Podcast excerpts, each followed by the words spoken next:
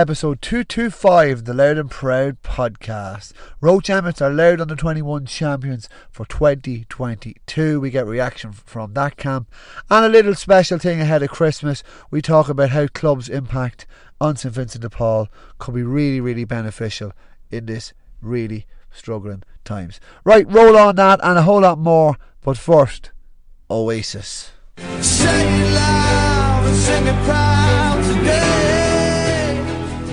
Yeah, right. So before we, we have a chat and get into the, the reaction from Roche, I just want to um, give a bit of audio and a bit of re, um, commentary from this week's uh, kind of donation from Mattock Rangers to St Vincent de Paul, the local district, and maybe it could trigger or could get a couple of other clubs to maybe donate money to St Vincent de Paul in their in their local area. We know how, how beneficial the club is to any community they're in and the impact they have on like being a first point of contact in some stages. And we've seen that in uh, lockdown how beneficial they are. But Mattock Rangers this week decided to donate money to St Vincent de Paul directly, and uh, I caught up with Michael Rice from the Ardee district. We'll hear him first, and then Chairman Mark Lacey from Mattock Rangers to where the idea came from and what it means to give at this time of year. Michael, it's a it's a difficult time of year with, uh, with you know, Christmas forthcoming and what have you. Can you tell me what you, your what the role of St Vincent de Paul is coming up to Christmas and how it helps others? Uh, our we help the less well off in our community with uh, food vouchers, um, ener- um, their energy bills, and um, you know coal and gas and all that sort of stuff, and uh, mostly mostly energy bills and food vouchers is our main thing.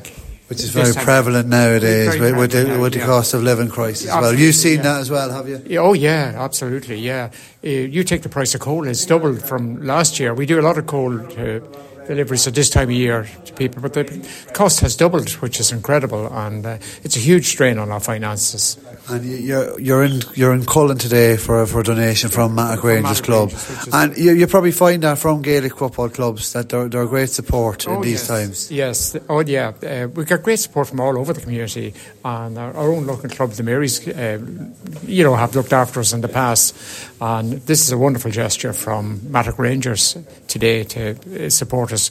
So uh, Collon is under our wing in Ardee for the moment. So, uh, but we're hoping maybe they'll set up a local conference at some stage uh, themselves. But for the moment, they're, they're under our wing, and we can manage to look after them. So they're pretty good, and the support we get from the Collon people is marvellous as well. So. Uh, uh, we're very happy with what uh, the people do for us in Collon.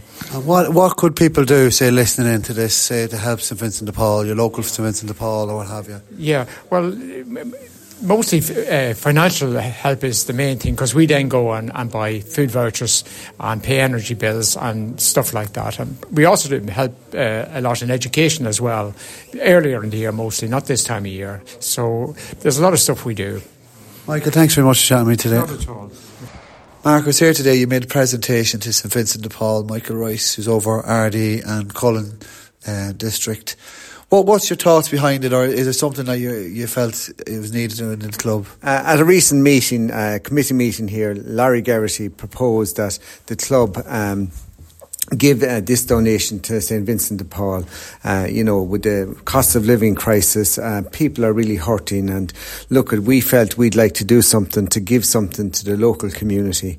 St Vincent de Paul is a fantastic organisation who do a lot of unseen work behind the scenes with very poor people who might not appear to be poor but are really, really struggling. So it's our chance to give something to them, give something to Vincent de Paul, and hopefully maybe some other GA clubs within Louth might uh, see what we're doing and look at uh, give donations to Vincent de Paul. Vincent de Paul is a fantastic organisation and so, so important. And it just shows as well, Mark, how much of a touch base the local Gaelic club is within society and, and even all ranges of society as well. Uh, we have uh, people from all socio-economic um, situations uh, playing with the club, uh, members of the club, and um, you know, we have our uh, finger on the pulse and we see this kind of uh, need within communities. Uh, the GAA is one big family and we have to look after each other. Brilliant. Thanks, Mark. Thanks for that. Well done. Yeah, we are one big family and we are looking after each other. I love that finger on the pulse. The GA knows what's going on in the community and hopefully, indiscreetly or discreetly, can help those not in need in our in our in our club and our community. So yeah, maybe just say it to your club members, or maybe you heard the heard the the podcast, and maybe that you can bring it to your committee, and maybe your club could do the same. No, it's it's it's a really good initiative, and very proud to uh, that is that it's our club, Mark Range. That's right. Speaking of proud and proud weekends for clubs, it was 28 years ago since Roche Emmets won an A title and won an under 21 title. And they made up for that on a really, really, really, really cold night in Darver. Like, it was Antarctica above with the freezing fog, the crispy pitch, the um, the steam rising off the player. But it made for a great night. It was a really, really tense game. And you, you, you've 30, maybe 40 young fellas fully fit, fully well conditioned, wanting to win a trophy and putting it in. Every ball was really, really fought for and measured and tactical. And Roche had the better tacticians on the day on the pitch, on the field. Um, they, they, controlled it from from minute to from pillar to post, as they say. They had um, just had that look about them, like they put a lot into it. And others, I know Naomh Mairtin might want it, but there's a difference in saying you want it and going out and doing it and doing the extra stuff and the extra sessions and putting it in and really focusing and really going for it. Now they obviously they benefited Roche from having their minors eligible this year because we got the semi final under twenty last year. That really boosted them because you see Dee Riley was excellent, uh, Sean Connolly was excellent as well, and it, it, it was just it was one of those nights. Everything was breaking for them but it was through their force of will, will on it. You could just tell they weren't going to lose on the night. Um, and you can see that in the first half. Naomh Mairtin had an awful lot of possession. The boss, the territory, the one Darragh McDonald was clearing the airways. Sean he was striding up the field, but with no real end product. It took them a really long time to score. They went two down. Sean Daw kicked a great score. He, um, I don't think he started one of the games. He dropped one of the games beforehand. Comes in on the forty to mark uh, Sean Healy does a great job and actually kicks one of the one of those really really inspirational points after 12 minutes of tactical affair beforehand. Mark Borg gets a free after Didi Riley was fouled, and then I think 26 minutes into the game, um, Callanan, um, Ben Callanan was it? Yeah, Ben Callanan. He started in the midfield. That's why it's confusing me. He kicked a point, really good point, whipper over the bar, two one, and it was like it was it was kind of you're thinking two ways. Have Naomh Mairtin missed an awful lot of chances? Should be like getting more ahead? They're, they're, they're just competing very well. They're half back kind of. Well, James McDonald kind of played a sweeper role, but Peter Lynch, Jared Brown, like three inter-county panelists. That's a really, really good platform to have. James McCard was doing really good work around the middle of the field. Glenn Stewart was a leader in there as well and really getting good tackles and good blocks. And then second half, Mark Bourne kicks the first point in the second half, and then this is where the game was won. Long kick out, their own kick out of um, Oisin Nash. Good player, good chap. Um, very calm later on in the game. The ball dipped under the crossbar. He dealt with it very well. Ball broke over the top. Sean Daw broke right onto it. Tiger Bryan former Louth Minor could have got to it, didn't get to it, broke out to DD Riley. He went straight for the for the for the for the goals. The kind of scoreboard end of Darver, it doesn't work. he put on the pace, went right forward and played it into Mark Bourne, took a side step onto back onto his left foot and shot it past Joe Gordon, the the minor. This is the minor winning team for for the minors, for the Martins. Fintan Waters hadn't played a lot of football recently. He came back out of this age grade, and this might might be important. I'm going to talk about that in a second. He gets a great score. Didi again was involved. Tom Gray hits two frees in a row, um, but they just like they were playing catch up at that stage because the Mark Bourne had another goal. Didi missed a free, and then another chap missed a free. It was a Mark Bourne missed a free as well. So that's one two to miss the road. Still left the door ajar, but Dara Riley played played uh, played very well. Got a free. He made that one five to three, and then Didi gets another freeze, uh, another foul, and then that was one six to four after Joe Gordon got the last score of the game. A couple of scrambles at the end, but no real threat. It was never never looked like in doubt. Uh, the two grants. Uh, Aidan and Callum excellent in the full back line for Roche. James McDonald sweeping. Um, who else did I? There's another player there. Fionn Connolly played very well, dropping back on the right half back on uh, one of the winters, Sam Winters, I think it was. And that was it. They was they were just so controlled. They were so focused, and they won. They conceded four points. Defense wins championships. Now to say, six points in the in the quarter final, the semi final conceded. Didn't concede a goal in three games, and then gets only conceded four points. Only was it one point from play yeah, one point from play in, in over the hour, and they were full value for a Roche. They put a lot into it. Um, we'll hear from winning manager Kevin Riley now, and I'm just going to finish up with a wee bit more in a, in a wee second. Kevin Riley, Roche Emmett, winning manager of the under 21s. How does that feel? Um, you know, I know, I know. My dad used to say, but lads crying at, at full time. But um, I suppose the moment I'll never forget yourself, like coming over there and, and the tears flowing. Like, I suppose Daniel, I people probably thought I lived in the Stone Ages. I, I would have looked back on Roche's history and would be able to recall it, but but I don't remember a night like this. I don't remember us winning an A title at any age growing up. And, and I suppose you're you're you're trying to say that you're coming from a big club, but, but we haven't gone and done it. And this is a group that we were giddy with. Um, you know, the whole way through. You know, really, all these lads come through playing Division One football, couldn't get across the line, but there was just a change. There was just a change in them. The lost Ardee is probably the best thing that happened to us. We got players back. We got a couple of weeks to, I suppose, prepare. We got a few men in from outside to try and freshen it up, and there was a real bonding and togetherness. And I, I the bones of every last one of them men.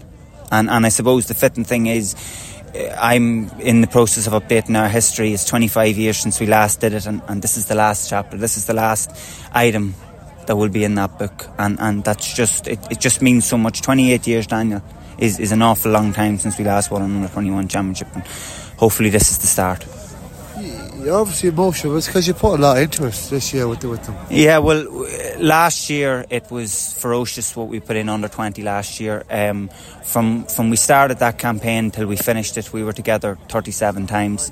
Uh, we only had 17 players last year, and, and we fell short the semi final hurdle. And I suppose I thought I had to think about coming back into it because. I suppose you're you're getting involved with lads who you're playing with, and your brother and Didi. Didi's like a brother to me, and, and with a much bigger panel, it's you know you're you're probably hurting lads, and there's that much drive to get involved.